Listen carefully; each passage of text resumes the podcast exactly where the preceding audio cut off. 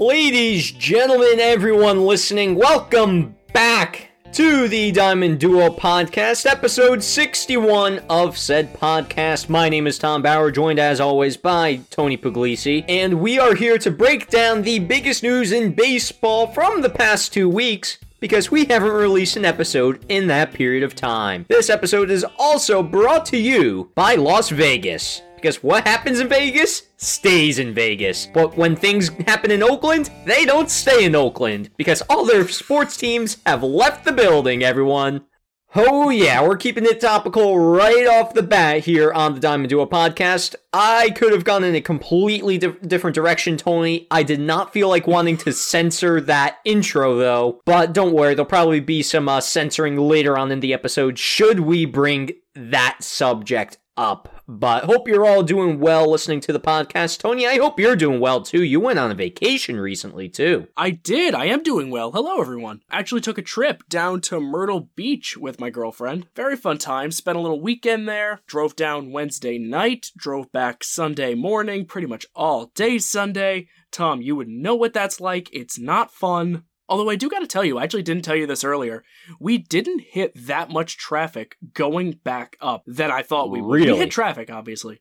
We hit traffic. We didn't hit it in the capital, strangely. We hit it just outside of Philly. Like, we didn't go through Philly. It didn't take us through there. But just outside of the city, I forget what the city was called. It started with a W. We were driving out there, and it just got snail's pace slow. Like we had we had to pull off around there to get gas and there was a Wawa, so naturally we got food. Nice. You know what I tried there actually? We got breakfast there. I'm like shooting between like 15 different conversation points, but this reminded me. I got, I think it was a panini. It was like bacon, pepperoni, mozzarella, and one other thing in there, dude. It was the first time I got something that uh, at Wawa that wasn't a cheesesteak. It was so fucking good. Mm-hmm.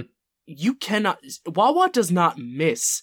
Like, I heard the story of why Wawa isn't in New York is because New Yorkers were too impatient. Like, New Yorkers will wait 10 minutes at a Dunkin' uh, Donuts for a crappy sandwich or Starbucks for overpriced brown shit water, but you won't wait 5 to 10 minutes for an amazing cheesesteak from Wawa. Like, get the f- real New York. Come on. We're still better than New Jersey, but that New Jersey's got an enormous dub in that in that regard. oh, that's at least what you think. Just think if the internet existed when Wawa made that decision, then you would have been fine because you could order ahead of time if you have the Wawa app, such as myself. I am the Wawa lover, as displayed on my baseball card that's now available, by the way, on the Diamond Duo podcast social media pages. I Yes. uh, that was a surprise that I made back in January, and I completely forgot to post them at the beginning of the season, so better late than never on that. But going back to your point, that's why New York sucks. Their sports teams are fine.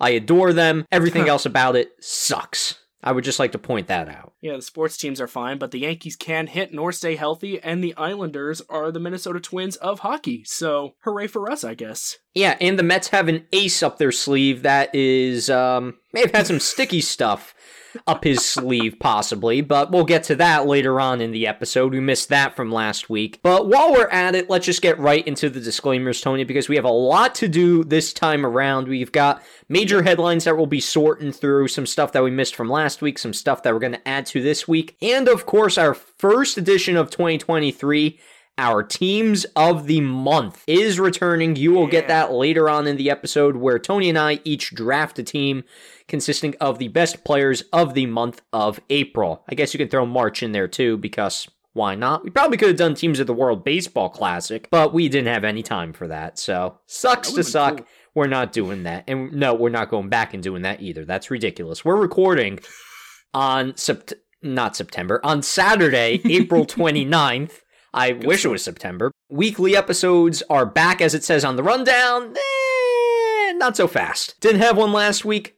May have an issue again next week, but stay tuned. We'll maybe announce something if that's the case. So we shall see. By the way, it's about 8:30 at night on April 29th on this Saturday. So obviously we're not going to be covering anything that happens after that time period. But if you do want to keep up to date with our content, go follow us on social media at the Diamond Duo Podcast on Instagram, at Diamond Duo Pod on Twitter, if you want to see show content, updates, and more, such as our baseball cards.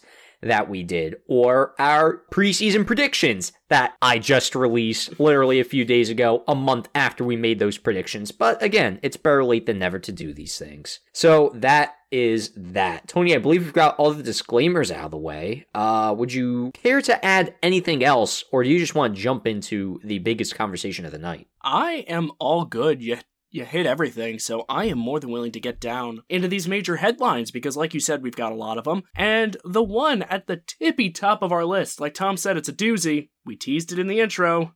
The Oakland A's will soon be no more.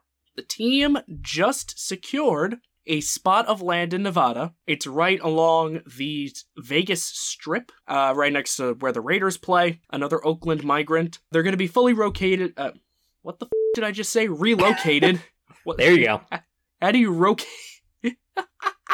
They'll be fully relocated by 2027, the latest, and it will bring an end to Oakland baseball. California will now only have to have four baseball teams. Tom, poor them. I don't know how they're going to Feels survive. so bad for them. It's poor Californians, them and their polluted air. Oh, was that a throw? Oh, okay. That- No, I was. I- okay, I, I didn't know. I, I didn't know that was a throw. We didn't record last week, so obviously, again, we're shaking the rust off. Tony had relocated. I didn't know that that was a throw. Um, so I'll just jump right into this. Um, yeah, they do have land in Las Vegas. They will possibly become the Las Vegas Athletics. We don't know if the name will change. I'm assuming it'll stay. They try to work a deal out with the city of Oakland for many, many years, for probably the past like 23 years at the very least, because they've got an aging hole that's been taken over by a possum that we took care of in last episode. uh, so if you want to hear more about the Oakland possum, then go listen to our deep drive to left in episode 60 of this podcast. But the possum has evicted the A's, or at least will evict them in 2027, because let's be honest, that possum's going to outlive the athletics stay in Oakland, and that's really, really sad. And you can blame John Fisher, the asshole owner of the Oakland A's, who essentially kicked the Raiders out of Oakland, if I'm not mistaken, because the A's kind of bitched and moaned to the city that we want to be the team of Oakland. And then Mark Davis said, screw you, left for Vegas. And now ath- the Athletics are taking the exact same approach. And it was actually really funny, Tony, because I was reading that Vegas obviously wasn't going to, Oakland obviously wasn't going to extend their lease for the stadium for a certain point. But then I heard the mm-hmm. Vegas deal may might have been off the table at one point because I heard that had to be approved and there was a little bit of doubt that that could happen. So that would have been funny if Oakland said piss off and Vegas said piss off and the Oakland A's had nowhere to play. Maybe then Rob Manfred would have forced John Fisher to sell the team. Oh, wait a second. He works for the owners. He's not going to be able to do that. Not only mm-hmm. does John Fisher not give half a shit about the city, the city also has no leverage because it's a money bereft hole, as Tony put in the rundown so accurately. But also, Rob Manfred pretty much said, Yeah, you know what? I agree with the guy I work for. The fans suck. We're not making money there. Let's move to Vegas where we didn't think that we could play there 20 years ago because of gambling and all that. Now we're embracing it. We still don't have Pete Rose in the Hall of Fame. We're going to make a lot more money in Vegas because everybody wants to watch baseball in sweltering 120 degree heat where you can fry an egg on the side of a fucking road. Who doesn't want to do that? Hopefully it's a domed stadium. I beg you, Las Vegas, please build a dome. But then again, this is John Fisher we're talking about. If this is funded by him at all, which it's probably going to be public funds because he's a scumbag, it's probably not because he's going to have to save money. And we all know that retractable roof is probably too much money for the poor Oakland A's owner. Oh, he doesn't have enough money. Well, if he builds a billion dollar stadium out in Vegas, clearly the money's there. The revenue will be there. But some reason he didn't want to keep that in Oakland.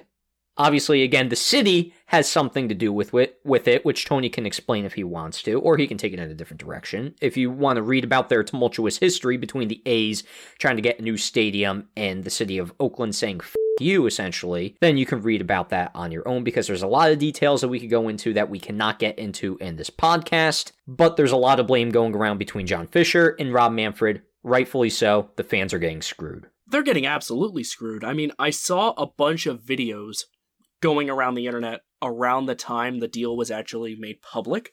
And it was from that run in the mid 2010s when they still had Josh Donaldson and Sonny Gray and Stephen Vogt and everybody. I think Billy Butler was on the team, and that place was packed every single night. I remember that playoff series they had against the Tigers. I'm pretty sure they actually won, and the fans were going crazy when Coco Crisp hit that walk-off hit. It sucks. It really does suck because Oakland, despite the attendance figures the past few years, is a baseball town. It's just not been a thriving one because ownership clearly doesn't give a shit. Although, as much as I want to blame ownership, because you could absolutely blame ownership, the city, like Tom said, has zero leverage. There is a reason Oakland has lost three professional sports teams now. They lost the Raiders. They technically lost the Warriors. I'm pretty sure they went up to the Bay Area. Downtown San Francisco. Mm-hmm. Now they're losing the A's, quite possibly the most famous of the teams of those three teams, and most uh, decorated. Or I, I, suppose the Warriors had that run. I don't care. F- basketball. When it comes to their history, the A's have been around since 1901. Not in Oakland, but in general. I'll get to that not Oakland part in a minute because, in case you didn't know, not the first time the A's have moved.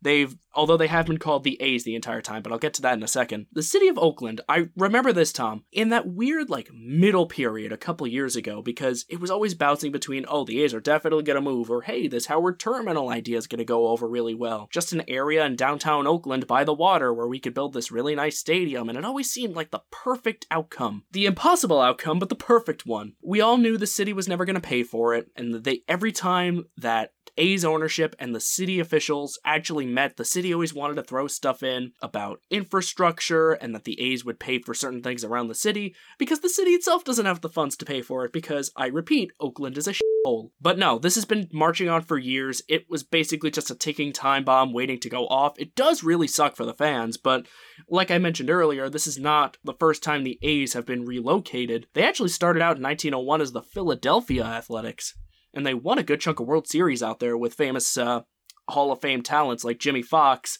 and eventually Ty Cobb later in his career. After that, in 1955, they were the Kansas City Athletics. Um, and then from 1968 onward, due to a long, honestly, really interesting story about um, it honestly involves like American politics. The Kansas City Athletics were moved under the nose of Kansas City Senator Stu Simon. Uh, what's his name? I think it was Stu Symington, something like that. I'm not sure. Either way, under his nose, and he basically demanded that Kansas City get another team, and that's how the Royals were born. But that's a history lesson for another time. 1968, they became the Oakland A's, won three World Series in a row in the 70s, and they've been a damn good baseball town ever since. The attendance figures during the 90s and the steroid era, the steroid era will tell you that. So yeah, this is an absolute loss for baseball, and especially baseball in Oakland. Tom, you can absolutely tell that by their first home game back since the deal. I think it was actually this past weekend. There were fans draping signs over the outfield fence saying Fisher sucks. Fisher must go. Sell Fisher, not the A's. It was great. It's always good when folks just are unabashedly against the owner of their team. It's always so funny to me, but here it's so warranted. John Fisher has not been a good owner for the A's, even though, again, I don't put 100% of the blame on him. Some of it needs to go to the city for being so financially irresponsible and inflexible. You can't not fully blame John Fisher. Uh, sorry, mostly blame John Fisher. I misspoke. Truly unfortunate situation for the A's and their fans. Hopefully, they find a good future in o- uh, I almost said in Oakland, in Las Vegas. But I will say this, Tom. You mentioned how maybe John Fisher will not open the vaults, maybe not. John Fisher is now trying to win over a Vegas fan base that has become rabid recently with the success of the Vegas Golden Knights, who I think are about to move on to the second round if they haven't already. I think they actually have, and the prospective success of the Raiders. I say perspective because they're the Raiders, you can never know what to expect. He's going to win them over. He wants to win them over by spending big on a nice stadium and blue chip free agents and great trade assets. The second this team moves, they're going to absolutely open the vaults. I mean, look what happened with the Raiders. Pinched pennies all the way down to the very end. The second they move to Vegas, Davante Adams, bang. Boom, Derek Carr sucks. Get him out. Let's get a nice, shiny new quarterback in there. So, I don't know. It does suck for the fans, but I guess it's good for Las Vegas, which is now becoming basically a major American sports city with three teams there now. Yeah, and it's weird that Vegas now has this reputation as a great thriving sports town. Woo! Who could have figured? It's a well touristed area. You've got franchises who certainly always make themselves interesting, especially with the Raiders always being unpredictable and the Golden Knights always being extremely successful since they were an expansion team into the NHL back in 2017. And even the NBA will probably expand into Las Vegas at some point in the near future because you already have that stadium that's made for hockey out there, T Mobile Arena, I believe it's called. Hell, you can put a basketball team in there. Why not? It's clearly worked before. Not in Brooklyn with the Islanders, but that's a whole different story for a whole different podcast. Tony's disappointed. he was shaking his head so much. if you say that word, you disappoint me. We don't talk about what happened yesterday. This is a baseball podcast, Thomas. uh, any rate, it's good to have teams there because, again, they make money. It's an attractive sports destination, it's a growing city. So that's good for them. Oakland, definitely not the case. It's probably exactly quite the opposite of Las Vegas. I could probably compare Oakland more to Atlantic City than I can to Las Vegas, which is not good. So I feel like because you mentioned that the attendance numbers were so good in the 90s, it's almost as if Moneyball made the Oakland A's relevant but at the same time, it made them irrelevant. Maybe this is a long term consequence of the thing they still practice to this day. At least John Fisher does. Now, he was not the owner of the team, I would like to point out, when it began. He bought the team back in 2005, and then he brought full equity in the team later down the line. So now he is the full um, vesting partner, however the hell you want to call it financially. It doesn't matter. So I still think that did screw the A's. I looked at John Fisher's net worth. His net worth is only actually $2.4 billion, which probably wouldn't even be enough to buy a sports franchise wow, nowadays. That's so that's all. 2.4 billion. Now I only say that because he's a penny pincher, but maybe he doesn't have as enough money as we think he does. I'm not trying to defend him at all because he can clearly put the money into the team if he wanted to, and I bet you that net worth is going to go skyrocketing once he builds a new stadium, a new shiny stadium in Las Vegas. He could have done it in Oakland if he really wanted to. That's all I'm saying. He didn't have to be an asshole about it if he wanted to. He could have kept things very vague, but he chose not to do that. And because you don't invest in your team in a winning product for stars that people want to see, you don't have that. Oakland, I do know one thing. They have one of the most passionate fan bases for baseball in the entire league. They've never had the attendance figures, at least when I've been alive, maybe outside of playoff appearances and some really good runs like Tony was mentioning. I bet you if they had a better stadium, maybe things would be a lot different. Because all I'm saying is Tampa doesn't have a good stadium either, but you don't hear Tampa fans bitching and moaning when they threaten to move the city of the franchise. That's all I'm saying. Oakland, they were complaining and they were begging for their team, not really complaining, they were begging for their team to stay. I don't necessarily see that with some other markets, like Tampa. For Oakland, clearly the devotion is there but unfortunately, economics and being penny pinching, that kind of killed the Oakland A's as they are. And honestly, they are planning a reverse protest where the fans are going to prove that they're not the problem by apparently packing the hole of a stadium. That's not really going to do anything now. But after that, I really hope they only have less than a thousand people in the stands at every single game. Make them as little money as humanly possible. Hell, if there's some way to make them operate at a loss on every single game day and every single home game, I hope that is the case. Just so that way it screws John Fisher and Major League Baseball a little bit. Because you never want to see a team leave a devoted market like Oakland. Again, not the strongest market, certainly not the biggest market, but a new stadium and some investment probably would change the public opinion. 100% agree. Absolutely terrible for the people of Oakland, also for the vendors and workers at Oakland Stadium. They put up with mm-hmm. that hole of a building every single day that have to moonlight as possum catchers. I feel bad for the players, the guys who are like in their prime or at least would be in their prime if they weren't in that talent vacuum. Although the individuals I don't feel as bad for because they might actually have a very unique opportunity coming up. Tom, imagine being a prospect in the Oakland farm system right now. That's still a few years away. Or, moreover, maybe even better, the first round draft selection. that the Oakland A's select this year in the draft when they inevitably get like a top three pick, unless the lottery f them, which you know what? It's the A's. I wouldn't put anything past them anymore. Imagine you're like three, four years away from your big league debut, if you're a first rounder, maybe sooner, and you get to be that young star that debuts for the Las Vegas A's, which I'll, I'll just, my two cents on that, they're probably going to stay the A's. They've been the Athletics their entire existence. If they change it now, there's going to be ton of people complaining about it, myself included. But no, imagine being that kid. You're the bright young star for a new expansion team, quote unquote. Not, not that's a, that's the wrong term for it. A relocated team, and the local crowd loves you immediately. I'm thinking like a Rusty Staub with the Montreal Expos type thing, or a Jeff Conine with the Marlins. You get to be Mr. A's, even though there's been a ton of them in the past because you won over that Vegas market like that. So for that young man, it's going to be a hell of a good experience, but for most everyone else involved, just tragic. Just tragic. All around bad situation, unless you're from Vegas. That being said, Tom, let's say we shift from one poverty franchise to another poverty franchise. Except this time it's actually good news about a poverty franchise, and this is something I did not think we'd say on this show this quickly. The Pittsburgh Pirates. This isn't the segment, but number one, Tom, how are they even this good? How are they even good, period? In case you folks haven't been paying attention, the Pirates are not just somewhat of a good baseball team. They're not just at 500, they're not just surprisingly competing, they are pacing the AL Central, NL Central, sorry, at the start of, at the time of this recording, they're a game and a half up on the Brewers, four and a half up on the Cubs, and mother of God, wait, the Cardinals are in last place. I just noticed this. That's mm-hmm. hilarious. God damn it, Tom. Our brackets for the NL Central are almost upside down.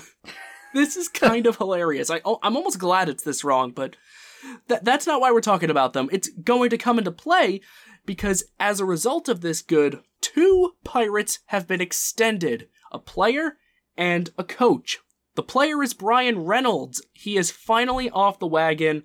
Is he going to be traded? Is he going to be extended? Is he going to be lowballed? Is he going to be overpaid? The verdict is in, and the verdict is low key underpaid. He got extended for eight years at 106.75 million. There's a club option for a ninth year and no opt outs whatsoever.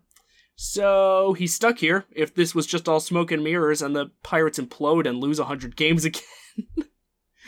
um, so he's here long term, and someone else who's here is Pirates manager Derek Shelton. He's worked his way into an extension. We actually don't know the terms of that one yet, but his contract was set to end after this season. So the Pirates saw what he's been able to do, and I think the only three or four years he's been here, and they like what they see. I mean, frankly, you got to you got to attribute at least some of this to the manager. Quite frankly, I attribute a good chunk of it to the manager because getting prime play out of guys like Andrew McCutchen towards the end of his career, Jack Suwinski, who's been unproven so far, and mainstays like Brian Hayes and Bryan Reynolds, everything's clicking right now. It's honestly really good to see because Pittsburgh's another town like Oakland where when they're clicking, they can have loud playoff games. I'm thinking of that wild card game where they were chanting Johnny Cueto's name. But no, it's like it's honestly the polar opposite of the Oakland story. This is really good to see for Pittsburgh fans, Tom, and good for Bryan Reynolds too, if if they actually do remain competitive. He definitely could have gotten paid more, but that just shows his devotion to the city, which I can honestly really respect. Not a ton of folks will do that in today's game. Cough cough Juan Soto. But also, just good for him. I, I like the loyalty. Now, I will talk about Bryan Reynolds and Derek Shelton in a minute. I would like to point out that this is perfect timing that we are recording this because, Tony, the Pirates are winning 16 to nothing right now. What? they're winning 16 to nothing what? in game two of a doubleheader. Now, I would like to point out they're playing the Nationals. So that is why but they are winning 16 to nothing in the top of the ninth right now. And you know things are bad because Lane Thomas is on the mound for the Washington Nationals. They also pulled both Hayes and Reynolds for Drew Maggi, who has an RBI, and Miguel Andujar, who has three RBIs. That's another thing is Drew Maggi, by the way. First of all, I I think he was optioned back down today. Like I think he will be optioned back down. But I, I think that's why I saw I could be completely wrong, but he did get his moment in the sun, obviously. As I would like to point out, this guy's been in the minors for over 10 years, I believe, like 1,300 or some odd games, maybe more, maybe less, but I know it's over a 1,000 probably. And he's like 33 years old, and he finally got his chance to shine in the majors. Even if he only gets a few at bats, at least he can say he made it. So huge congratulations to Drew Maggi right Hell there. yes. Now, that being said, I shit you not when I say this, the Pirates are going to be the second team to 20 wins in this MLB season because they are 19 and 8 entering this game and they're going to be 20 and 8 after they curb stomped the Washington Nationals Hey, officially. Hey, it ain't over till it's over. I I- that's why I put might. I think in that sentence. If I didn't, then oops, my bad. They might curb stomp the Washington Nationals. Woo. But that is extremely weird to say because nobody would have expected this. Let's be completely honest. If you had the Pittsburgh Pirates doing any of this, you should give me your odds for the Mega Millions. You should give me the numbers that you think are going to hit because you're pretty good at judging things and guessing things. Back to Bryan Reynolds. Like you mentioned, eight year deal, 106.75 mil. He's got that club option and he's got that no trade clause or no opt out, whatever it is. I think there's a trade clause in this contract, and I believe it was either the opt out or the trade clause or both that prevented a deal from getting done earlier than this. But now he may have compromised seeing how good the Pittsburgh Pirates are and actually how decent of a farm system they have. It'll still be years away before those prospects come to play outside of Oneil Cruz. They are absolutely playing well this year. Now, that being said, when they went on the winning streak, by the way, they're going to be 9 and 1 in their last 10. They're going to be 10 and 1 in their last 11 after uh, again, Jesus they might Christ. curb stomp the Washington Nationals. Yeah, exactly. In that time span, they've played the Colorado Rockies, the Cincinnati Reds. Yeah, those are teams that are nothing. You got the Washington Nationals, but they did win their series against the Dodgers, I would like to point out, this past week. And the game they lost, it was a one run game. It was 7 to 8 they, they ended up losing. Other than that, then they held the Dodgers to three runs in two games. So honestly, hats off to the Pittsburgh Pirates for that. Um, I'm going in so many different directions. I didn't even finish my thoughts on Bryan Reynolds. Jesus Christ. I'll, I'll leave it at this for Bryan Reynolds. He could have gotten a lot more money, should have gotten a lot more money. But you know, if you want to be loyal to your team and your city, God bless you. You do it. Take the Jose Ramirez path. Take significantly less for what than you can get on the free agent market. In terms of Derek Shelton, well, we don't know the terms, as Tony mentioned, but we do know that this definitely has to be attributed to their very, very hot start. If they didn't start, this hot and they were ice cold, he probably would have lasted the entire season.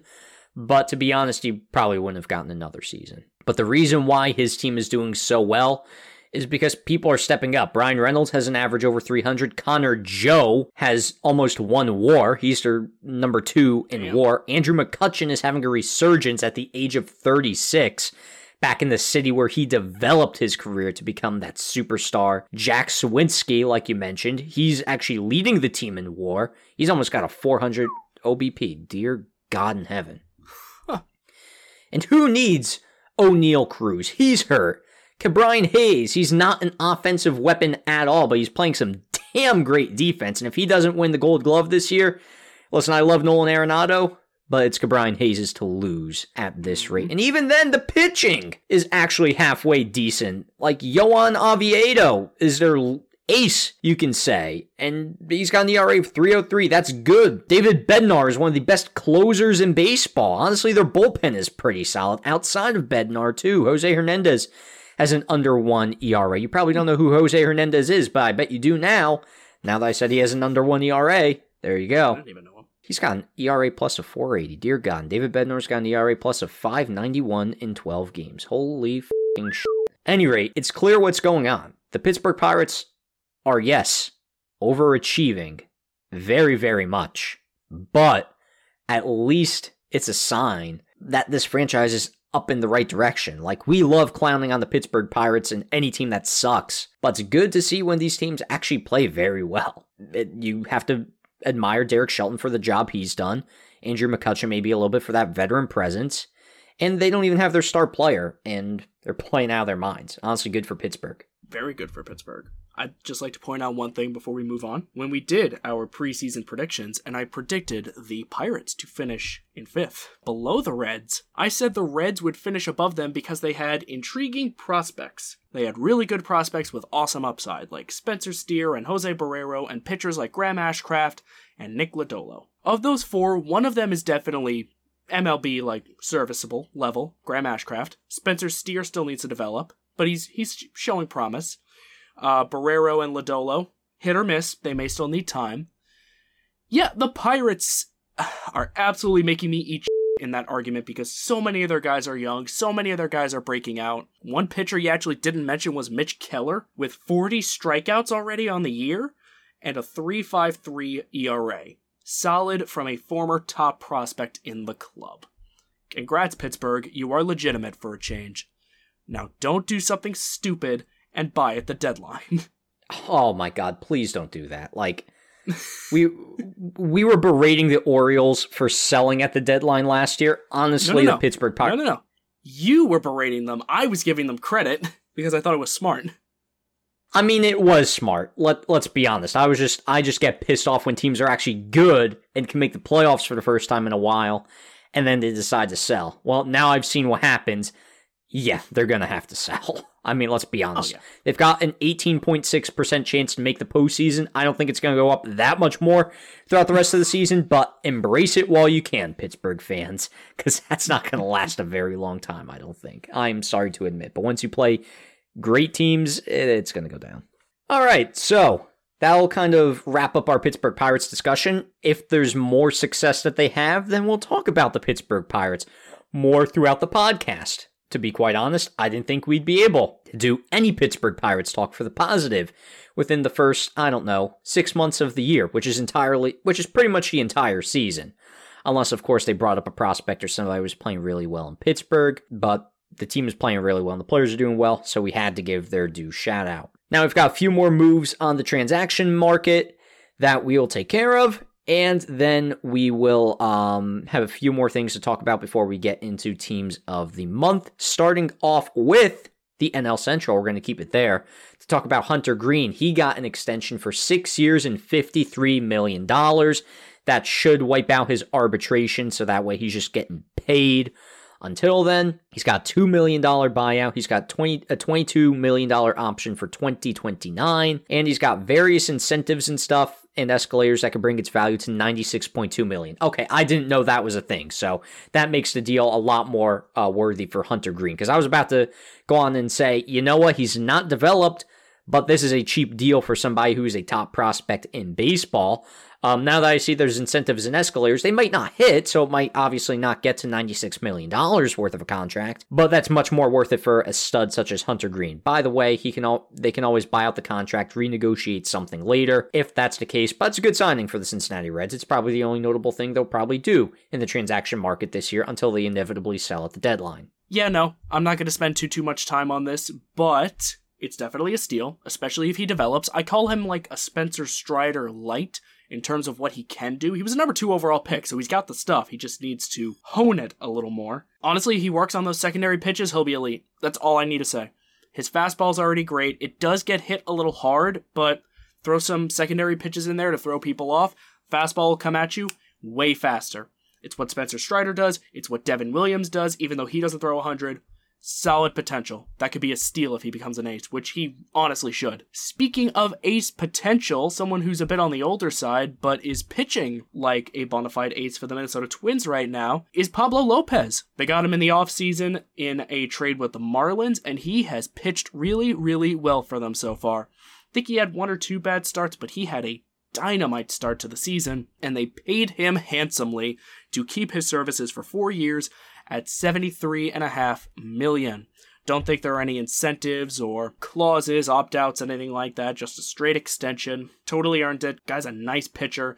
He was my sleeper pick to win a Cy Young last year, and it looked good until June hit. And that's Yeah. kind of what you're going to get with Pablo Lopez. It's really weird. He always starts the year stupidly hot, and then he'll cool off as the season goes on. Like if the MLB season was only like 50 games, he would win the Cy Young every single season. But you know, always room to improve. He has great stuff: wipeout sliders, good sinkers, ground ball pitcher with strikeout potential, solid arm. two three guy for the Twins locked up long term. Honestly, the fact that they did that instead of signing Jose Berrios, smartest move the organization could have made. Yeah, honestly, it's a good value for the potential that Pablo Lopez can bring. I actually thought he was in his 30s. He's actually only 27. So he'll be hitting free agency again by the time he's 31. So that's good for him. And he's going to get paid.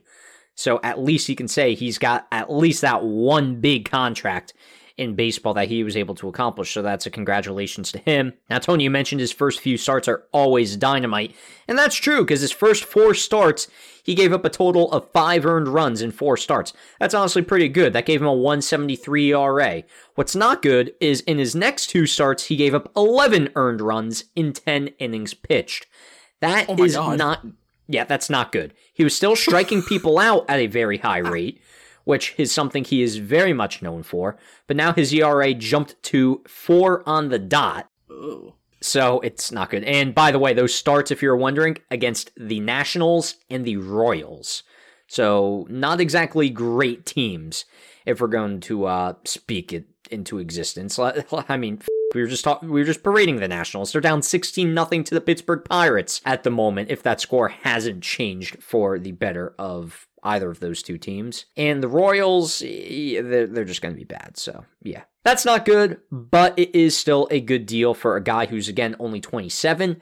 Has the, I'm not going to say elite stuff, it's the really good stuff. He's probably a B minus pitcher when you look at it in the grand scheme, but Minnesota needs consistent pitching, and he's a consistent pitcher.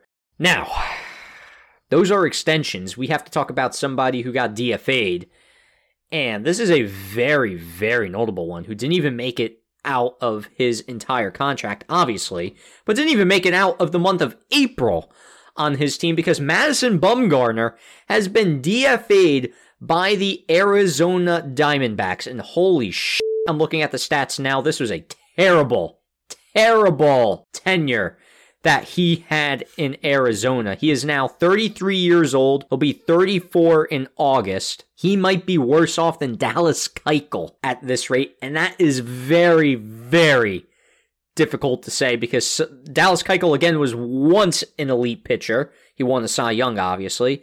Madison Bumgarner didn't win the Cy Young, but he was always really good for the San Francisco Giants, maybe minus that last season he was there. But as an Arizona Diamondback, remember, he signed a huge deal with them. I think it was like six years for like 80 or 90, maybe even $100 million.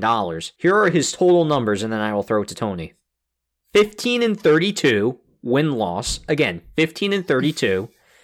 An ERA of 523. He started 69 games. Nice, because he was fing over the Diamondbacks with that contract. He had one complete game, one shutout, which may have been that BS no hitter, not no hitter thing back in 2020. Yes, it was.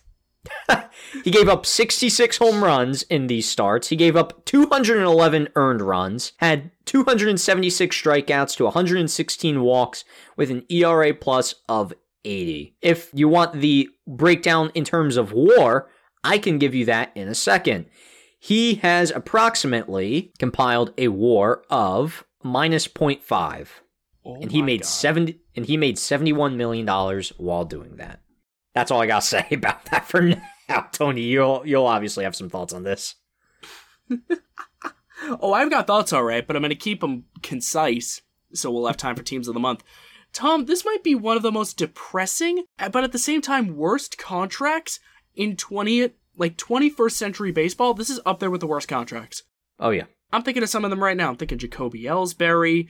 I'm thinking Albert Pujols. Like, I don't know if you could call this the absolute worst because the term wasn't as long as some of these contracts. But if you look strictly at production during time of the contract, this might be towards the bottom of the barrel because as much as, as much crap as I'll give Jacoby Ellsbury and and Aaron Hicks, they were at least productive at one point with their clubs like guys with ridiculously long contracts at least produced towards the beginning of it. Tom, I want to paint a picture of how this was a terrible signing for the Diamondbacks straight away. Everybody knew that in his last couple seasons in San Francisco, you know, Mad Bum's velo was down. He was getting hit a lot harder. He was telling he was being told to go get balls out of the ocean. That's degrading. That is not the that is not the energy that Madison Bumgarner feeds off of. Uh, no, he just feeds off of cursing out Cardinals catchers for no reason. You know, his ERA plus was always at least league average when he was in San Francisco. He was never below hundred when he was there. That's important to note. His best seasons were obviously in the 120s and 130s, but his worst was 2019 when he was at a 107. That's not great, but it's still respectable. The second he goes to Arizona, the minute. He also turned 30 that year too, which granted this was the weird COVID season. ERA plus of 70, ERA plus of 90, ERA plus of 83, ERA plus of 42 in 2023 with an ERA north of 10. Mother of God, Tom, by the way, can I also paint another picture for you of where the Diamondbacks Please. were at this time? Because this was that, that weird little intersection where they like just got trounced in the wild card by the Rockies a couple years back. Uh, it might have been in like I think that was 2017. Yeah, that was when the Dodgers went to the World Series. It was weird. They like fell off the map the next year and they wanted to blow up, but they instead added and then they tanked for real.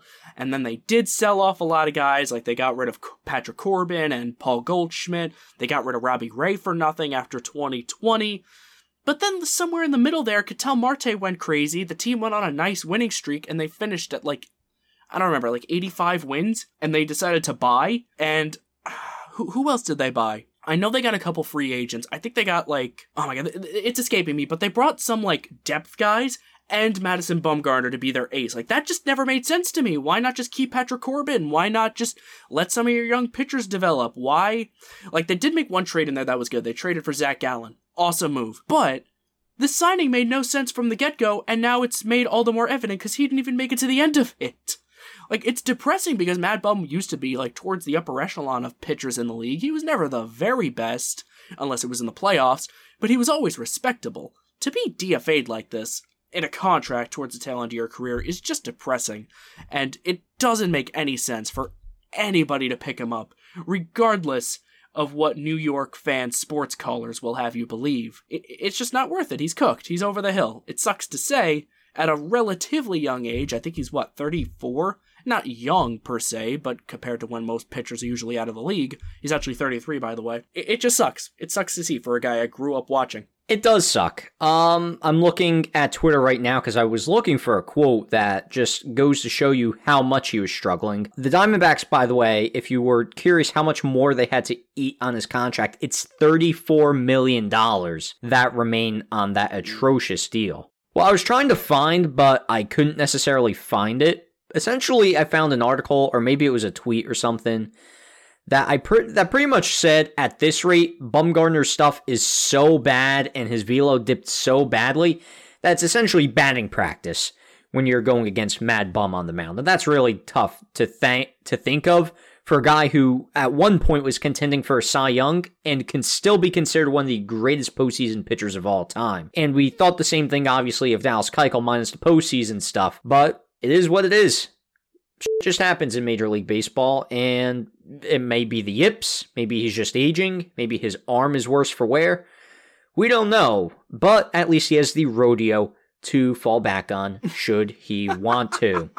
And yes, there are stats on his baseball reference page that say how much winnings he has at two rodeo events in 2019. At any rate, let's move on to a sticky situation that happened out in New York, specifically for the Mets, not the Yankees for once, thank God. Although that already happened in our last episode that we talked about. Well, guess what?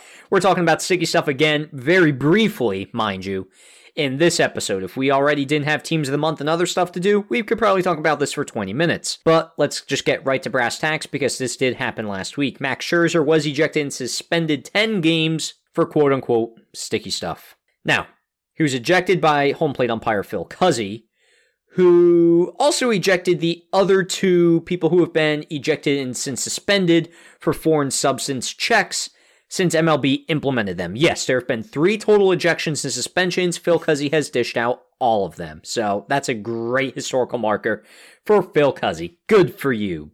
Now, this one's debatable because people are labeling him as either a cheater, and that, yeah, that should happen. Some are labeling it as free my man's Max. Um, he wouldn't do such a thing. But I think we just gotta look at all the facts before we really pick a side. And I kind of do know where I lean a little bit towards this one. He's the head or one of the heads of MLBPA. He very much knows the rules because he negotiated them. He's even completely like gone on rants about people who do uh, steroids and cheat and all that stuff in the past. So obviously something like this wouldn't cross his mind. He hasn't been as good this year.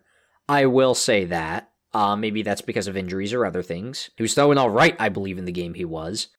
Then Phil Cuzzi told him you need to remove the uh, sweat and rosin, which Scherzer swore on his life or swore on his kid or whatever. That's all he had on him.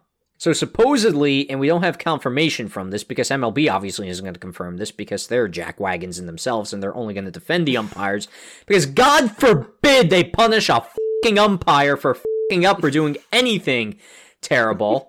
Not saying this was terrible because, by the way, because he was kind of well in his right for ejecting Scherzer, David Cone showed that on an ESPN broadcast. Why? Because Scherzer supposedly was told by an MLB official, wipe some alcohol on your hand. I don't know if it's rubbing alcohol or what type it was, but whatever. What David Cone showed is that with sweat and rosin, that makes the ball even more stickier to the point where Cone literally had a baseball and his hand facing down his baseball was sticking to two fingers, and that ball was not going anywhere. It was extremely sticky. And for those saying he could have used soap and water, supposedly that makes the ball very much more slippery and what not to throw. So obviously, I guess alcohol was within reach, so they used it, and he administered it in the dugout, apparently in front of an MLB official. Again, we're never going to get confirmation on that. And then essentially, the whole thing exploded when Cuzzi went out to check him again, and uh, then Scherzer got ejected, threw a tantrum, and then he had to leave the field. That's pretty much what happened. He didn't even choose to go to arbitration, I guess you could say, about it. And I'll let Tony speak about that if he wants to. But again, suspended 10 games. He's serving that suspension right now because of the sticky issue he has. That happened, strangely enough, in New York only a few days earlier. It's definitely a bit strange. And to your point, he didn't protest the suspension because, by his own account, he knew he would lose it. Those hearings are pretty much impossible to flip, at least according to him. You know, being so uh, heavily tied to uh, to the MLBPA, he would definitely know that. and he's also thoroughly familiar with, like you said, Tom, MLB's inability to punish umpires when they're wrong. And oh boy, are they wrong so very often. uh, my take on this is obviously I, I wasn't there. I don't know exactly. I'm not in Max Scherzer's head, but the guy is insane. The guy is a perfectionist to the point where he. I remember there was a story one time when he was still in Washington. They had some university holding their graduation ceremony in Nationals Park for some reason. It was early enough in the day, it wasn't interrupting the game. And Max was still taking his warm up pitches in the outfield because that's where he does it every day. So you could see people's names being called and them walking up across the stage, but in the background, Max Scherzer's grunting in the outfield, hucking fastballs at 95 which I always find hilarious. I don't think it would be in Max's mind to say, oh, something's wrong, might as well use something else. He's gonna find it within himself to better himself. That's just how he's done it throughout his whole career. Even when the sticky stuff started coming up, he didn't do it. Why do it now? That's just the way I perceive it anyway. But the one thing I wanted to bring up, Tom, is how Scherzer's agent responded to this. If you didn't know, his agent is Scott Boras. If you don't know Scott Boras, good. So, uh, Boras's response to this was, and I quote, MLB standards and rules enforcement should mandate and require an object, uh, excuse me, a objective, verifiable standard. If you want to attack the integrity and competition, you need clear, precise standards, else you damage the game and its players. The Cuzzi on field spectrometer is not the answer. The MLB needs to employ available scientific methods, not subjective methods, to create verifiable certainty of its rules. That is the smartest thing I have ever heard Scott Boras say in my life. that would take so much power away from umpires, number one, and I love it for that reason alone. And number two, that's just smart. Because, like Tom said about the David Cone incident, yes, alcohol would make sweat and rosin unbelievably sticky, but what else was he supposed to do there? If that's what the umpire told him to do, why would that immediately lead to another ejection, especially after, like Tom said, the other New York story, which we're not going to bring up? Like, being able to have an objective way of saying, yes, he's cheating, or no, this is just some weird misunderstanding or inconvenience, I, I think is paramount to having these sticky stuff checks work. Because especially the fact that Phil Cuzzi's distributing all of these is at least a little bit suspect. Like, I don't know, maybe all three of these guys were cheating. I distinctly remember the first one being Hector Santiago, and I'll admit he was probably cheating. He kept going to his belt every single time he came out of the game. It, it, was really weird. This thing with Scherzer, though, I feel like might be a tipping point considering how big of a name he is and how big he is, especially with the PA who knows, maybe something will come of this, maybe not, but if some objective way of discerning these sticky stuff checks comes into play, I never thought I'd say this, Tom. I'd actually have to thank Scott Boras for bettering the game for the first time probably in his career, because that would be that would be a goddamn marvel. I mean, listen, if Tony La Russa can influence Twitter's blue check marks, which is a whole different subject, uh, Scott Boras can most certainly influence a scientific method to be implemented in baseball. And now I would like to also point out MLB really came down on Max Scherzer, and even Rob Manfred was bitching and moaning about it. Probably, and here's a secret, guys the MLBPA is a union. They dictate a lot of stuff that goes on with salary and breakdown, and ultimately more money going the players' ways. And with Max Scherzer being one of the lead voices behind that, MLB definitely wanted to stick it to one of their bigger stars, not only, but one of the biggest influencers in MLB's PA. So, I would just like to point out they definitely wanted to make an example, and they did, but in Max Scherzer's case, he should have fought it. He is absolutely right that he would not have won because MLB is very crooked when it comes to stuff like that. And there was going to be an MLB arbitrator, not a neutral one, which, first of all, is bullshit. but they just wanted to make an example out of him, really. That's the big thing from that. But Boras does have a very good point. There needs to be some sort of method, or maybe you stop allowing teams to bring rosin in the dugout and all that stuff. They can't have rosin in the dugout. Or maybe you have a smaller rosin bag that umpires distribute to players that only they can use, and maybe they have to replace it each inning. I don't know.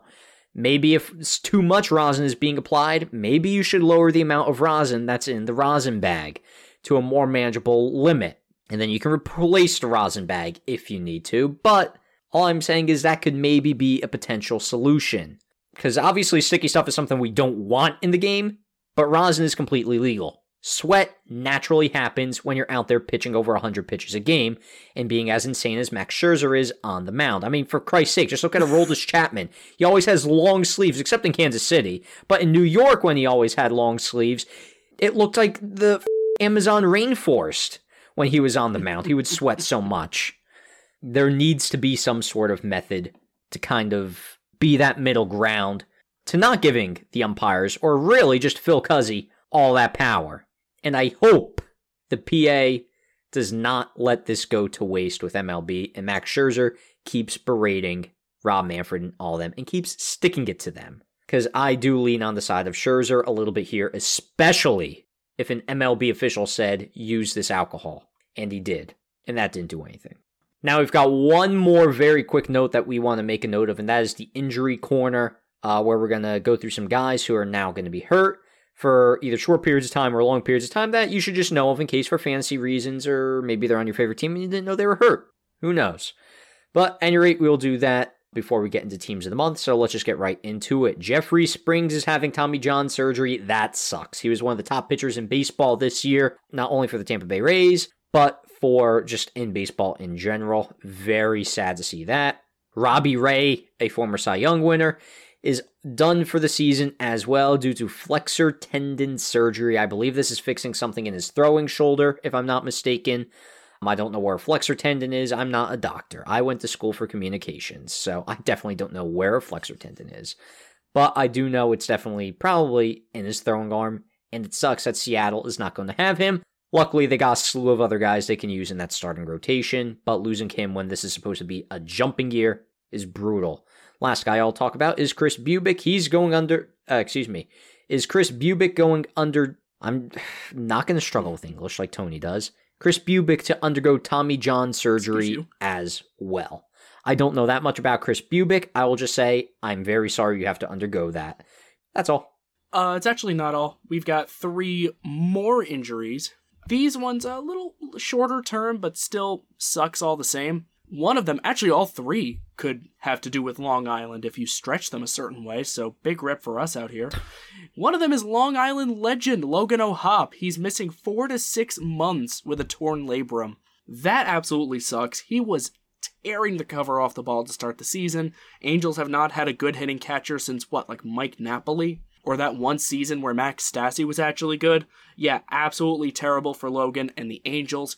Hopefully he'll be back for a potential playoff push in August, but it's the Angels. I'm not going to hold my breath. Next up, Jacob DeGrom, not on the Mets anymore, but I know some Mets folks are still keeping tabs on him to see when he'll get injured, and surprise, it happened in his most recent start against the Yankees of all teams. He's going to the 15 day IL with right elbow, uh, elbow, that's not a word, elbow inflammation. I believe this is actually what sidelined him last year, so that's not good. Especially right elbow, elbow inflammation. Why can't I say these two words? Same sort of deal as Robbie Ray. That's his throwing arm. That's not good at all. You're not going to be able to get good extension there, and if the inflammation doesn't go down fast enough, this could quickly spiral into a lot longer than 15 days. You paid for this, Texas. Golden God when he's on the mound, but he's made of glass. Hoping for a speedy recovery, if possible, for Jacob DeGrom. Speaking of hoping for speedy recoveries, Oh my god, Tom, the hits just keep coming. Aaron Judge has a hip strain. Apparently, it's a slight hip strain, but a hip strain nonetheless. An IL stint seems likely. God willing, he's not going to be there very long. Honestly, the way they're talking about it, it doesn't seem like a huge deal. It just seems kind of like, hey, you know, take a seat for 10 games, you'll be on the IL for the bare minimum, let it heal, come back at full strength. I'd rather 10 days now than 60 days in May, so I'll take it for what it is. God willing, it's just that small strain, but hoping the captain is not out of commission for very, very long because he was off to a good start. And now that will be it for the injuries. um, again, like we said, lightning quick, we want to rattle these off because we are going to get into the main segment of this show, and that's Teams of the Month, a segment we are reviving from last season and the season before. For those who don't know how this works, Tom and I are going to participate in a snake type draft where we pick players for each position, including DH, starter, and closer, to fill a team based on their performance in April, or March 2, I suppose. And like I said, we're going to do it snake like, so whoever picks first will go first, obviously. Then the next person will go, and they'll technically pick twice. So it'll go 1, 2, 2, 1, 1, 2, 2 until we finish up two important things to note about this draft, and then Tom, I will throw it to you if you've got anything else to add. Maybe I forgot something. Number one, we are going to have a timer in terms of how long we get to pick a player. I like to call it the pick clock. Get it? Instead of the pitch clock. And the NFL draft is happening. Haha, I'm funny. Sometimes.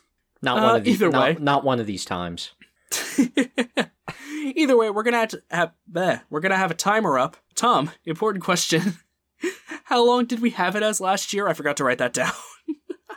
two minutes. It was. Okay, so we're going to have two minutes to pick a player. God willing, we'll never go that that long, but just in case someone takes our guy, we need a minute to reevaluate our strategy. We're going to have a two minute timer. If they're silent, you're not going to hear it because it's going to get cut out anyway. So that's going to expedite the process. And speaking of expediting the process, number two, when Tom and I get towards the end of the draft, because you know, we could screw each other over with who we take as DH, which, by the way, any available hitter we could take as DH. It doesn't have to be any position. He doesn't have to be exclusively a DH. He's just any player that's on the board. It's when we're just filling the holes, you know, I picked a first baseman, Tom still needs one, and both of us filled our DH.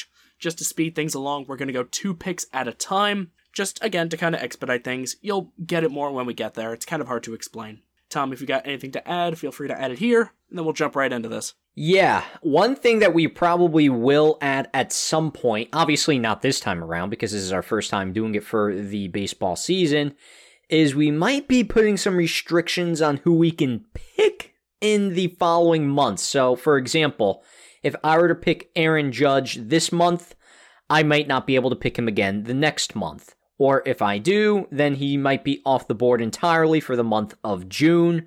Maybe we can lock in people. Say again, I take Judge. Maybe I want to lock him in as an automatic for my team. Tony would get a lock as well.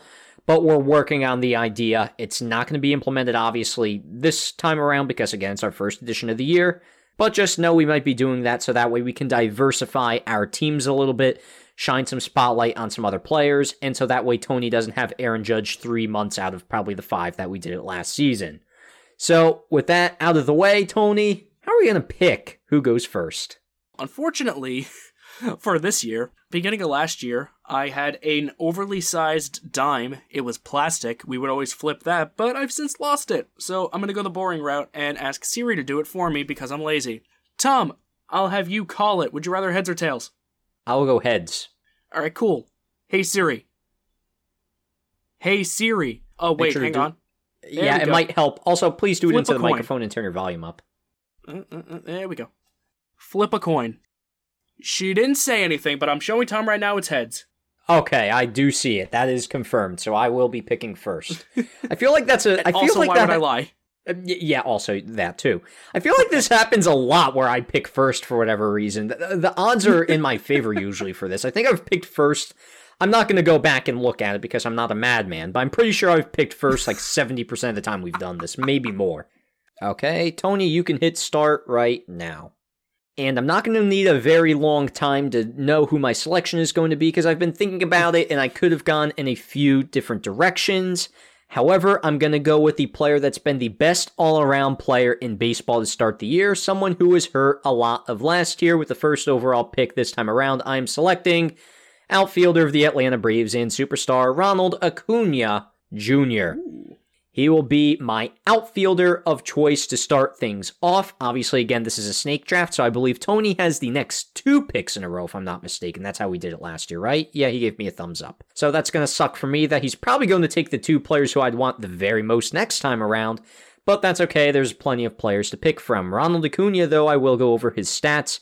Again, the best overall player in baseball, at least through April 29th when we are doing this. He's got the most war in baseball with 1.8, at least in terms of batters. He's stolen 13 bases, which, if I'm not mistaken, might be a league leading category, but I, I think so too. He's got four home runs, 23 runs, 14 RBIs, batting average of 352, an OBP of 440, slugging of 546. He's got an OPS of 1004. I would go OPS plus on baseball reference, but baseball reference is usually a game or two behind when giving stats, so I am not going to be using that. So Ronald Acuna Jr., the first overall pick this time around. All right, solid pick. Tom, feel free to start my timer right about now. I'm not going to need a ton of time for my first pick. My second pick, we'll see. Maybe I'll ponder just a wee bit. I've started, by the way, just so you know. That's cool. I'm not going to need a ton of time. My first pick is going to be an infielder, someone else who was injured a little bit last year. Of course. Uh, this individual is actually Tom's favorite player of all time Shut up. because he, he did so good for Tom's team last year and he's carrying that momentum into this season. I'm kidding, it's the exact opposite. He sucked for Tom, now he's good for me in my other fantasy league anyway. I don't have him in the Diamond Duo one. I'm gonna stop dawdling. It's Max Muncy. Third baseman of the LA Dodgers, only real consistent bat in their lineup not named Will Smith, and he has been just fantastic so far to start the year. I like Acuna in terms of the all around pick. My Muncy pick is because of the godly sledgehammer he possesses whenever he enters the batter's box. I'll give you some of the hmm. highlights. An OPS of 1152 that is tagged by a 426 on base percentage. He's got 11 home runs of his 19 hits. 11 is the league lead, by the way. 22 ribbies is up there with some of the best in baseball. 20 walks to 27 strikeouts. A killer war so far for a guy who doesn't play outstanding defense on baseball reference. It is listed at a crisp 1.5. That's top three in baseball. One of the best hitters in baseball right now. His strikeout numbers, you know, they're obviously going to be high. He's becoming a little more three true outcomey as he ages. I doubt he's going to be here next next month unless he still somehow hits 50 million home runs. But for the time being, I think he's been baseball's best hitter through April. I'm more than comfortable selecting him with my first pick. Now, Tom, for my second pick, I feel like you don't know where I'm going with this because I could go a couple different avenues. I could go for position scarcity, which I low key want to do. I was going to go another route. I'm going to hope you leave this guy on the board for a couple reasons, but I'm not going to give away more than that. So I, right now, am going to fill in actually another spot in my infield. I'm going to fill my second base hole and that is going to be filled with Marlins hitter Luis Arraez. Ooh, you asshole. Now, haha, that's how I know I got a good pick. oh, Now- let's f- go. Anyway, let's talk about the second coming of Ichiro Suzuki himself, Luis Arraez. I feel like I could just give you one number for this guy, or actually two, and you would understand why I'm picking him. He's only got one home run, you know, five strikeouts, no big deal.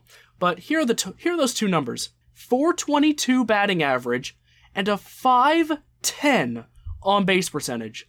510. He is getting on base more than half the time. That is ridiculous.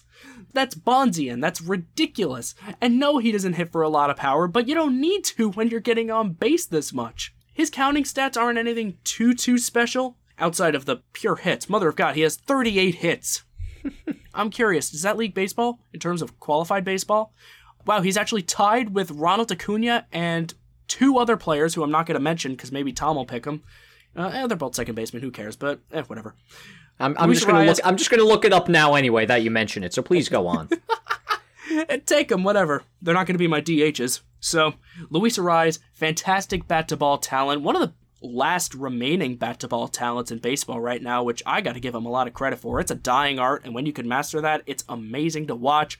He's been so much fun for Miami. It's honestly making that trade look like a dead even split, Tom. Minnesota just extended Pablo Lopez, and Miami is getting Ichiro levels of success out of Luis Arraez. Definitely comfortable taking him with my second pick. Well, that was a very good pick. I will say I would not have picked him number four, but there is a very good consideration I could have picked him with the number five pick, who I am going to pick with number four. I'm going to rattle through this very quickly because this is the player who I initially thought Tony was going to go for, because I am also going to be taking a third baseman who is arguably better than Max Muncy this year. I say arguably for a reason of his slash line. That is Toronto star Matt Chapman. I'll be taking, and his slash line is absolutely insane. By the way, I would like to point out I have the two highest WAR producers in terms of position players for baseball, so just keep that in consideration when voting for Tom Bauer. But Matt Chapman, any rate, he's got five home runs this year, 16 RBI, no, 16 runs, 19 RBIs, a stolen base, because why not? He's got a slash line that is crazy, 370 for Matt Chapman, who normally hits like 230. Yeah, that's insane. 448 and 663, war at 1.7. OPS might be a little outdated, but I see it at 1126 currently on MLB.com. So he is absolutely going insane for the Toronto Blue Jays this year. Are they leading the division? Oh, no, they're not leading the division, of course, because Tampa Bay is off to a godly start of 22 and 5. The Blue Jays are right behind at 18 and 9. Wow, the Red Sox are only a game and a half back of the Yankees. Dear God in heaven, that's scary. All right, Tony, you can restart the timer because I believe I now have to move on to my next position. And this is actually a bit of a tough call because I want to go in a few different directions, but I don't know necessarily which one I want to go into. I know who I'm going to pick, I think. I don't know, say but I I- know who I'm going to pick. I, I know there's some people in mind. I could I if I say something I'm going to reveal my moves. So I'm not going to do that. what I will do is this. I will take the best shortstop in baseball right now by the name of Xander Bogaerts.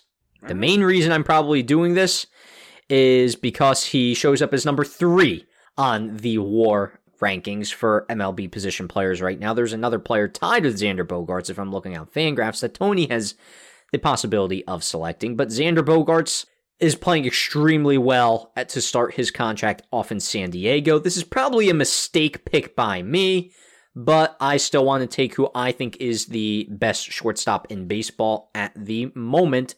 So, you know what? I'm just going to go ahead and do that. Five home runs, 18 runs, 12 RBIs, a stolen base, because why not? 316, 409, 510 slash. He's got 1.6 war. Again, number three in baseball, tied with another player. He's playing really well, and again, I think he's the best shortstop in baseball at the moment. Okay, fair enough. Solid pick. I've got a guy in shortstop in mind. I actually forgot Bogaerts was doing this good.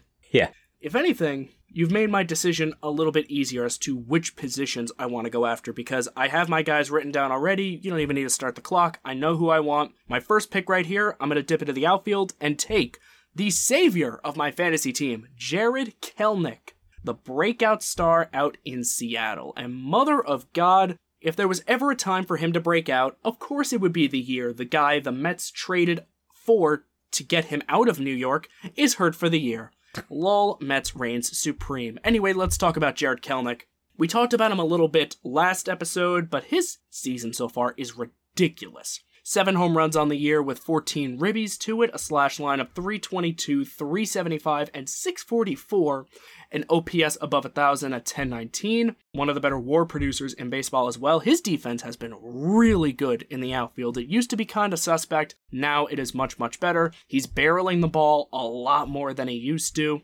He's seventh in war, according to Fangraphs, which Tom and I are both looking at, at a crisp 1.4. Something I like about Jarred Kelenic's game, the strikeouts have come way down. He still doesn't walk a ton, I'll give him that. His strikeout to walk ratio is a bit suspect 26 walks, 8, sorry, 26 strikeouts, 8 walks. But when you're hitting bombs like Jarred Kelenic is, and he's finally found out how to hit off speed pitches, this could be the year where Jarred Kelenic becomes a fan favorite in Seattle. And with Julio Rodriguez getting hurt today, now is the perfect time for him to take center stage. And if they're both fully healthy next year, may God help the AL West. Jarred Kelenic is my first outfielder. And now, Tom, I'm going to go for position scarcity again as my second pick. I'm going to pick my catcher. And that catcher is going to come all the way from your fantasy team, my friend. I'm picking f- Sean yourself. Murphy. I'd rather not. We're recording a podcast. God, that was inappropriate. Eh, who cares? It's a f- show. We could curse all the darn hell we want. it's your Um, it's your part of the episode, buddy. Have fun editing this lunacy that is a censor laden bomb of total shit and a lot of cursing because Tony just took my guy in fantasy and f- him, f- Sean Murphy, f- everything. That's why. Okay, f- you. Uh, damn it! I just made it hard for myself. Whatever. But let's talk about Sean Murphy. That's what you get for taking Sean Murphy, mother. There's another one. Hey, you know. I'm gonna win the fan vote, so I don't care.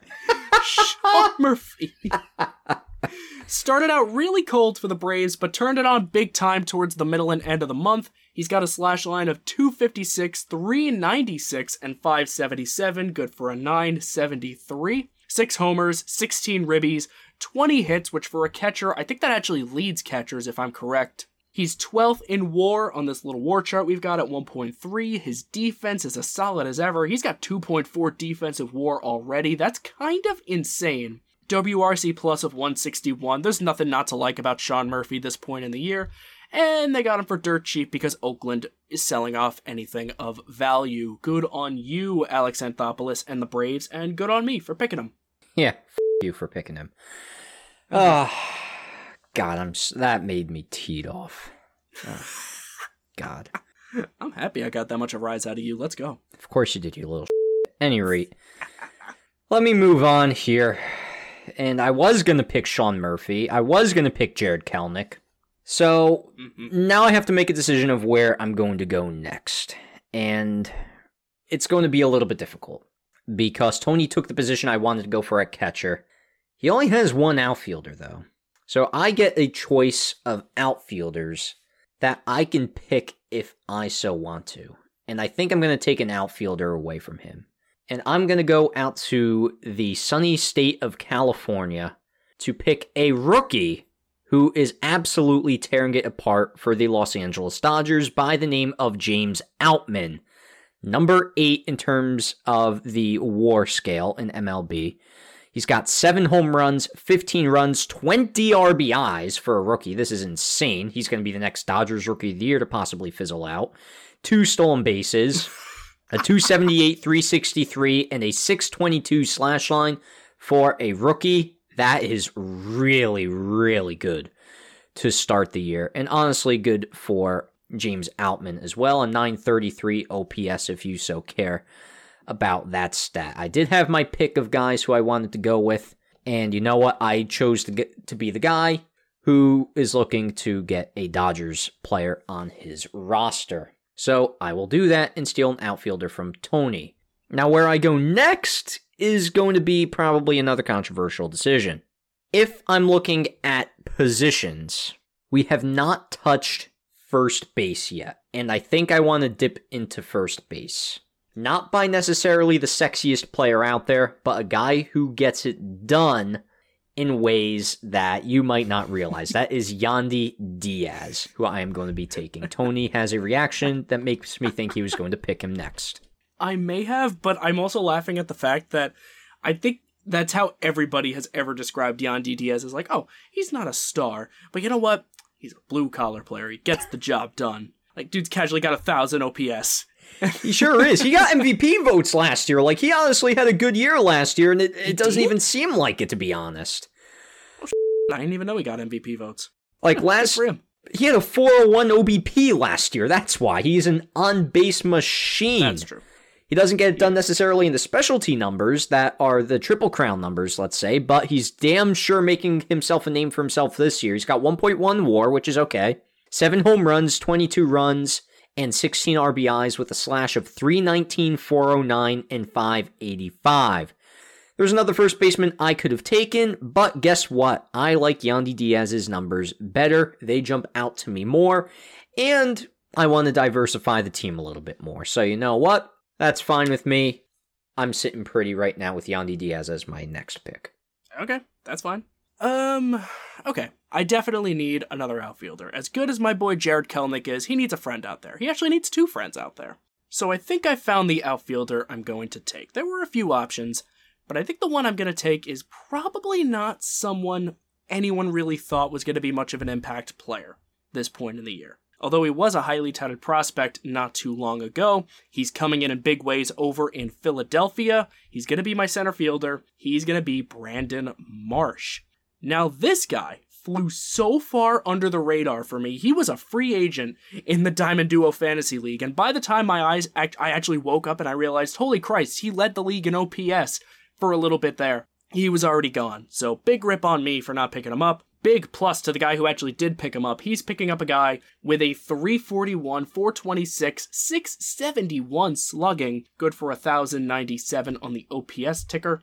War sitting at a crisp 1.2. Not the best fielder out there, but what he does with the bat has been tremendous so far. Insanely fast, not to mention he's already stolen a base, not been caught yet. He does have the same problem as Kelenic where he is striking out a bit, but he's at least walking a little more than Jarred is. Counting stats, he's got four dingers, seven doubles, four triples actually, which is towards the league lead, if not outright the league lead, 14 ribbies, 17 runs, and 28 hits. Brandon Marsh is definitely, I think, the most underrated player in baseball right now, if only because I've not heard anybody talking about him.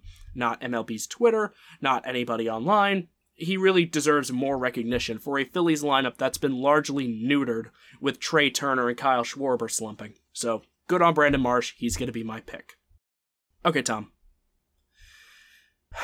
We've gone way too long without talking about Gerrit Cole. So, I'm going to do that. Of course you I'm going to take my I'm going to take my starter and I'm going to take the major league leader in pitcher war. According to Baseball Reference, he's actually the leader in all war right now at 2.3 and he has beyond any shadow of a doubt been the best pitcher in baseball through April. 40 innings, which by the way leads baseball 40 and two thirds to be precise. His numbers are as follows 1.11 ERA, one complete game shutout out of six starts. He's got 44 strikeouts. He's got 11 walks, a whip of .84, and a grand total of zero home runs given up. Suck it to everyone who said he gives up too many homers. Granted, that might also be myself, but you know what? I like being wrong about stuff like this, stuff that makes the Yankees look good, because not a lot looks good about the Yankees right now, except for Gerrit Cole. He's easily been the best pitcher in baseball. There's honestly a lot of pitchers we could have picked. There's a lot of pitchers breaking out right now, but I think Cole's the easiest one to pick. He's just been the most dominant. He's my ace. All right, Tony, fair play. I was tempted to go pitcher, but you've already played the starting pitcher card, so guess what? I'm going to play the relief pitcher card. and I'm going to take the person who's been by far the best closer in baseball to start the year. Also, on my fantasy team, I'd also like to point out there are two league leaders in saves this year. Both of them are on my fantasy team. By the way, four of them are actually tied with the league lead, but that's fine. I'm going to take the best one. I'm going to take David Bednar as my relief pitcher. By far the best reliever this year. 2 0 record, a .69 ERA, which you know the way to my heart already. He's got nine saves in 13 innings pitched.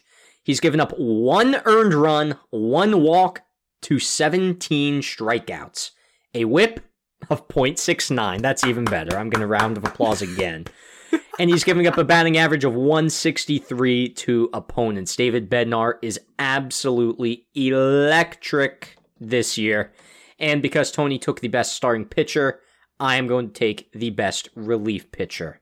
Now, where does that leave me in terms of things on the position player scale? Because I'm not going to take my other starting pitcher yet, because that wouldn't make sense to do. So I'm looking at both of our teams. We both have two outfielders. I could pick another one if I wanted to. We both have a third baseman. I don't have a second baseman. Tony doesn't have a first baseman. I don't have a catcher. And we both don't have a DH. And we also don't have a third outfielder, but whatever. What I'm going to do is I'm going to eliminate a player that Tony could possibly take as his DH. And I'm also going to fill in a position that I need as well. Actually, wait, am I going to do that?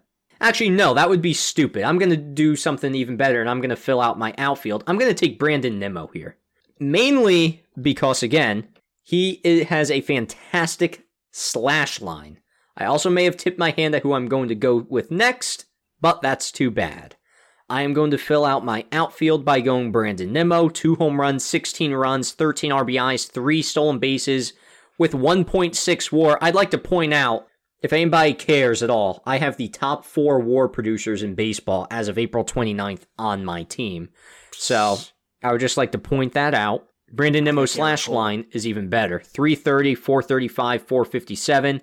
He's got 1.6 war. Still a tremendous outfielder and probably the best remaining outfielder available. I'm going to fill out my outfield with three of the top outfielders of the month of April. Okay, that's fair. But I'm going to do you something a little better. Are you? I am also going to fill out my outfield. Of course you will. I don't really. Uh, you mentioned something about another hitter that like you may have tipped your hand. I'm really curious as to what you mean by that when I pick this next guy, because maybe this is him, maybe it's not him, but I don't know, man. This Mike Trout guy still looks really, really, really good. And Does look pretty I, good. And I can't not take him. He's the last guy on this little chart I've got here with players who have a thousand OPS or more, and Trout probably got the guy the most familiar with this position. He's slashing 320, 408, 612, and by the way, he hit two more home runs tonight to the chagrin of my fantasy team. So that actually gives him nine home runs on the season, 18 ribbies, or however many more ribbies the home runs gave him. 14 walks, 31 strikeouts, which is a bit, but you know what? When you're Mike Trout and you hit donkey bombs all day long, you don't care about the strikeouts. 1.3 Fangraphs WAR. He is a fantastic player. You knew this already. He's going to be in my outfield to round it all out. So, where do I want to go from here? I feel like the smart thing to do is to take my DH. Just take the best hitter left so Tom does not have him. Because I've got my second, third, second and third baseman, all my outfield, my catcher, and my starter. Tom has a shortstop and a first baseman, so it doesn't make sense for me to fill those yet. It makes sense just to go for the best slugger left, the absolute biggest masher of bombs you can possibly imagine. Uh, I am going to take my DH here, and you know what? I'm going to make it another outfielder. Actually, you know what? You know what? Wait, this is dumb. Tom already has his whole outfield. I want to fill these positions before he could take them as his DH because I just realized he could do that. In that case, I am going to take my shortstop. This may be this may be a dumb pick, but I don't want you taking anybody potentially as your DH to screw me over. Wander Franco is going to be my shortstop. This guy right here started off red hot to the season. He looked like an MVP straight out the gate. He's cooled down, but he is still hitting insanely well. Also on my fantasy team, I would like to point out, he's been one of my MVPs. Oh, who cares about that? That's not important right now. What's important right now is the fact that Wander Franco is slashing 292, 353, and 519. It's not quite an OPS at a 1,000, but you are kissing 900 right there, which for a shortstop, that's really good. 1.3 defensive war, he's been fantastic in the field. K rate has actually come down quite a bit. He is striking out 16.4% of the time. Walk rate still a bit low, like Jarred Kelenic, which is a bit concerning, but he's putting the bat on the ball. That's all that matters. His BABIP actually suggests he's getting a little bit unlucky, which is kind of hilarious to me because the thought of him going crazy towards the end of the year scares the bejesus out of me. He's already got a 147 weighted runs created plus. Definitely a guy I'd want at shortstop. He's the best one left. Definitely gonna take him with my last pick here. Good for you, Tony, and I'll do you a solid. You don't even have to start your timer because I already know the next two players I'm going to pick. Before I believe we can actually just get into the rapid fire round, if I'm not mistaken, the first player I'm going to pick is my second baseman that I'm happy you didn't pick him because I love collecting war collectors, and Marcus Semien sure is a collector of war. Mm. Five home runs, 24 runs, which might be a league leading. Also 23 RBIs, which is definitely near the top. He's stolen three bases. Has an O, uh, excuse me, a slash line of 288, 364, and 490. He's also got 1.4 WAR in baseball. Oh, by the way, now I have um five of the top six uh, WAR producers in baseball. I would just like to point that out again. Blah, blah, blah, Tony's not happy about that. He probably beats me in the, he probably beats me in the OPS game, but I beat him where it matters most. Obviously, that's war. Now this is probably going to be a controversial pick, but I am purely going for the possible vote here because I know someone will vote on our poll, and I know their favorite player is Cody Bellinger. I'm going to take Cody Bellinger as my designated hitter. Oh God, I didn't think I'd be saying.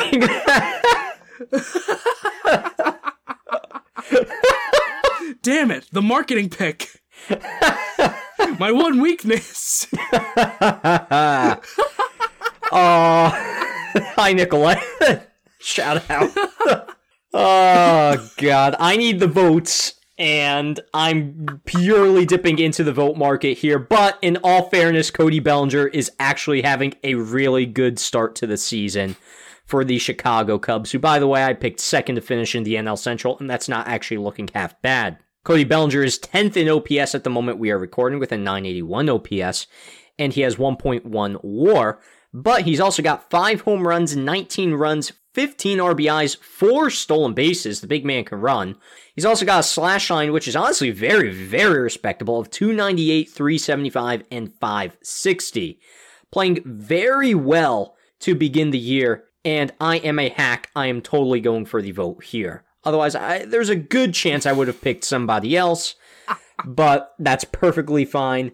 I can sell for a vote. That is perfectly fine, especially if you're playing the way Cody Bellinger has played to begin the year. Okay, so now comes the final round, and since we realistically can't screw each other over anymore, since we both took a little bit long to pick our DH, I'm just gonna rattle off my last three picks. I've got a first baseman, a DH, and a closer left. I'm gonna leave the closer till last because I'm stuck between two closers and I don't know how to pick. I'm gonna go with my DH first. I didn't think you were gonna go Bellinger, so I'm gonna pick the guy I originally wanted, and that, my friend, is Mr. Randy Arozarena. He took his fire and his electrifying play in the World Baseball Classic and carried it over to the bigs, helping fuel Tampa's amazing run so far. Ninth in baseball with a 990 OPS in qualified batters anyway. 333 average, 400 on base, 590 slugging, 7 home runs, 28 ribbies, which is almost, I believe it's second in baseball to Adolis Garcia. 35 hits, 4 doubles, 21 runs, and a nice crisp 10 walks. Again, not a ton of walks on this team, but you know what? They're hitting absolute donkey bombs. That's all that matters for teams of the month. All right, Tom, I'm going to beat you at your own game. You know why? Why? I'm going for the marketing pick too for my first baseman. Oh no. Will, this one's for you. Paul Goldschmidt. Of course you are. Uh, I almost picked Matt Olson, but I realized A, how much more war Goldschmidt has, and B, they're actually way more similar in offensive output than I thought they were. So, Paul Goldschmidt picking right up from his MVP season, not quite at the same level, but is still hitting a very respectable 307, 412, 525 slash line. He has got four home runs, which isn't a ton, but he's also walking just as much as he strikes out. So with Goldschmidt, I'm limiting the strikeout numbers on my team. He's got 31 hits up there with some of the very best in baseball, and he's actually stolen three bases already without being caught, which for a guy like Paul Goldschmidt, I did not think he'd be running like this. So good for him, good for my team. I've got a remnant from last year's playoff, uh, excuse me, last year's fantasy team. All right, so now it's time for me to pick my closer. This is literally splitting hairs for some of the best closers in baseball right now. Although I will say, I'm gonna lean just we're just so we're not here forever. I'm gonna lean and pick Josh Hader for two reasons. Number one, he's been the closer the whole year, so he's been exposed to more high pressure situations, and he's performed more in those high leverage situations. And number two, even though Alvarado is better at limiting base runners, Hader is better at limiting contact, i.e., the lower average against. Plus, he's playing for a San Diego Padres team that doesn't have a ton of bright spots right now. Granted, you could say that about the Phillies. And Hader is definitely shining far above the rest, especially in that pitching staff. Uh, cough, cough, Joe Musgrove. Thanks for ruining my fantasy team tonight. But yeah, Josh Hader, one of the best closers in baseball for some time now. I don't need to go on too much longer. Y'all already know this. That's my completed team. Tom, go ahead and finish yours out. I sure will, boss man. I'll just start with my catcher. Because I so desperately wanted Sean Murphy, I instantly knew the number two option was Jonah Heim. Doing great things for the Texas Rangers at 1.1 war, not far behind Sean Murphy's 1.3 war. With numbers in less games and less at bats played than Sean Murphy, so keep in mind he probably could have caught up to Sean Murphy, actually surpasses him in some categories, with four home runs, 14 runs, 19 RBIs, and a slash of 286, 370, and 529. And his OPS, I don't even have on MLB's page anymore. Doesn't really matter. That is Jonah Heim. That is my pick. The reason I don't have that OPS on my other page is I was actually looking on MLB.com for OPS, but I decided to filter by pitching there. And I kind of knew this when Tony picked Gerrit Cole that I would have to go with the best pitcher in the National League up to this point, which is Brave sensation Spencer Strider. With a 3 0 record, a 180 ERA, 49 strikeouts, to 11 walks. He's given up six earned runs on the year, only one home run.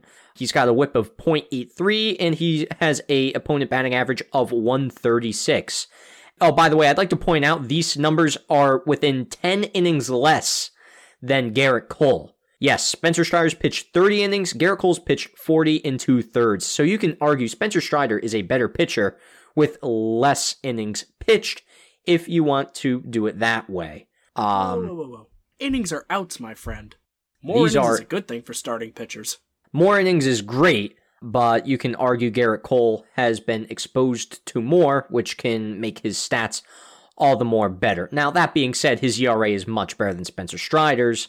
Although, to be fair, it's only a matter of one run and then the innings and all that. My argument is that Spencer Strider, if he and Gerrit Cole had the same amount of innings pitched, would probably be near identical in some aspects. That being said, Spencer Strider is going to be my pitcher that I take as my starter, and that will complete my team of the month, and that completes the teams of the month segment. It's a favorite segment, I think, of mine and Tony. At least it's a favorite to me. I don't know if it's a favorite for Tony as well. But we have completed the first annual edition for the 2023 season. We will post the stats and the voting on our Instagram page at some point, possibly Twitter too, but Twitter sucks nowadays, so we might not use Twitter. Just follow our social media pages, The Diamond Duo Podcast on Instagram, at Diamond Duo Pod on Twitter, and we will post the voting on our story on Instagram in the coming days after the episode has been released, along with a stat graphic to go with it, so that way we break everything down. As well, I'll even be re- redesigning the stat graphic a little bit, so that way it's a little bit more clear to see which players are actually who, and you don't just have to guess based off of the headshot. So go hmm. vote when that is. But I'd say, Tony, we actually made out pretty well. We've got a diverse cast of characters that I don't think we've ever had in a team of the month before, and we've honestly both got two solid teams. Yeah, no, definitely did. Got some under the radar guys, got some headlining studs. April teams of the month is always my favorite because, you know, when you get to August, when you get to September, like this time last year, or not this time, but yeah, August, September last year, oh wow, Paul Goldschmidt, the eventual MVP, he's great every month. Go figure. Aaron Judge, same thing. You know, you start to see familiar faces. I said this when I picked Max Muncy. I don't know if he's going to be on the thing next month. I don't know if any of these guys are going to be on the graphic next month. You know, Brandon Marsh, who knows if he keeps it up. Some guys are probably going to get better who have started off very, very slow. It's good. I like seeing the April teams of the month. It's it's more weird than the mm-hmm. other ones. Yes. I, I actually think I picked Jonah Heim this time last year too. So love it in that regard. Definitely go check out those graphics, folks. They're going to look great. And be sure to vote for me because I clearly had the better team. that, that is not said, a factual statement. I would like to interrupt you and say that is not a factual statement. Go vote for Tom mm. Bauer. We will see. Anywho, that'll just about do it for this episode of the Diamond Duo podcast. Got through everything we needed to discuss. Tom, before I run out of breath saying that sentence, have you anything else to say? I don't really have anything else to say because we've been recording for over two hours and 10 minutes. So I will just say thank you for listening into the Diamond Duo podcast. Hopefully, we'll have another episode in the near future. If not next week, two weeks. Just remember go follow us, go vote, and go check out our baseball cards if you haven't already. They are sick, and that is our most liked post on Instagram of all time. I would like to point out thank you all, if you are listening, yep. for liking that post. It is sick. Thank you so much for that. Kudos again to Tom with his wicked Photoshop skills, putting those cards together. And uh, that being said, it's about time to end this one, folks. Thank you again so, so much for listening to episode 61 of the Diamond Duo podcast. Like we've said ad nauseum, please go, pardon me, ad infinitum. Please go follow us on social media at Diamond Duo Pod on Twitter, the Diamond Duo Podcast on Instagram. Keep your eyes peeled for those Teams of the Month graphics, be sure to vote, and we will announce the winner in the next episode. Until then, we will see you next time. Take care, everyone.